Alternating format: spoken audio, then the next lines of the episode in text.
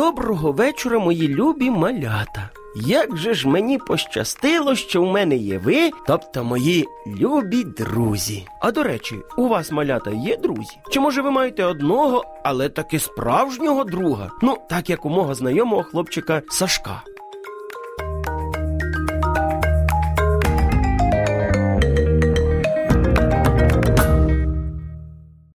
Сашко та Максимко були друзями. Ну, як то кажуть, не розлий вода. Вони товаришували і ще аж самого дитячого садочку. І от одного дня, коли Сашко прийшов до друга в гості, тато Максимка подарував їм два однакових конструктора.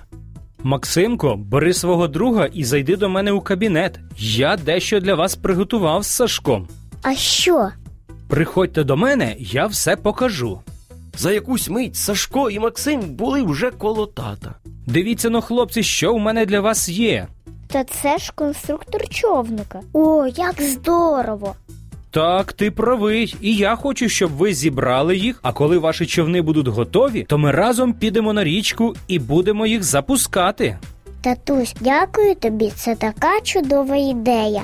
І хлопці швиденько приступили до роботи. Вони клеїли, підганяли деталі, інколи до них підходив тато. «Ну що, герой, допомога потрібна?» «Ні, ми самі упораємося. Це так цікаво, своїми руками робити човна».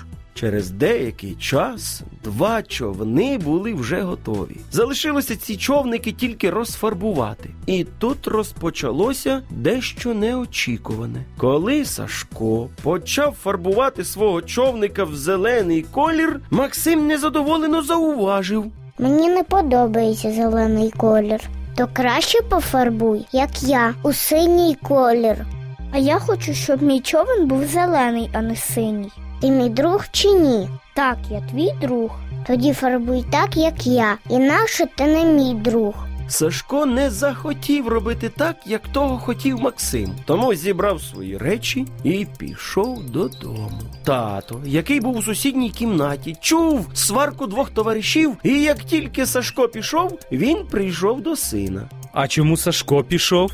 «Ми з ним посварилися». «Синку, з друзями сваритися не варто. Друзів потрібно шанувати і берегти, тому що справжніх друзів дуже важко знайти». «Мені самому неприємно через цей випадок. Мені так хотілось, щоб наші човни були однакового кольору». «І все-таки я вважаю, що тобі було б краще поступитися заради дружби, ніж посваритися». «Тоді я пофарбую свого човна у зелений колір, як у Сашка, і завтра помирюся з ним». «Молодець, розумне рішення, синку».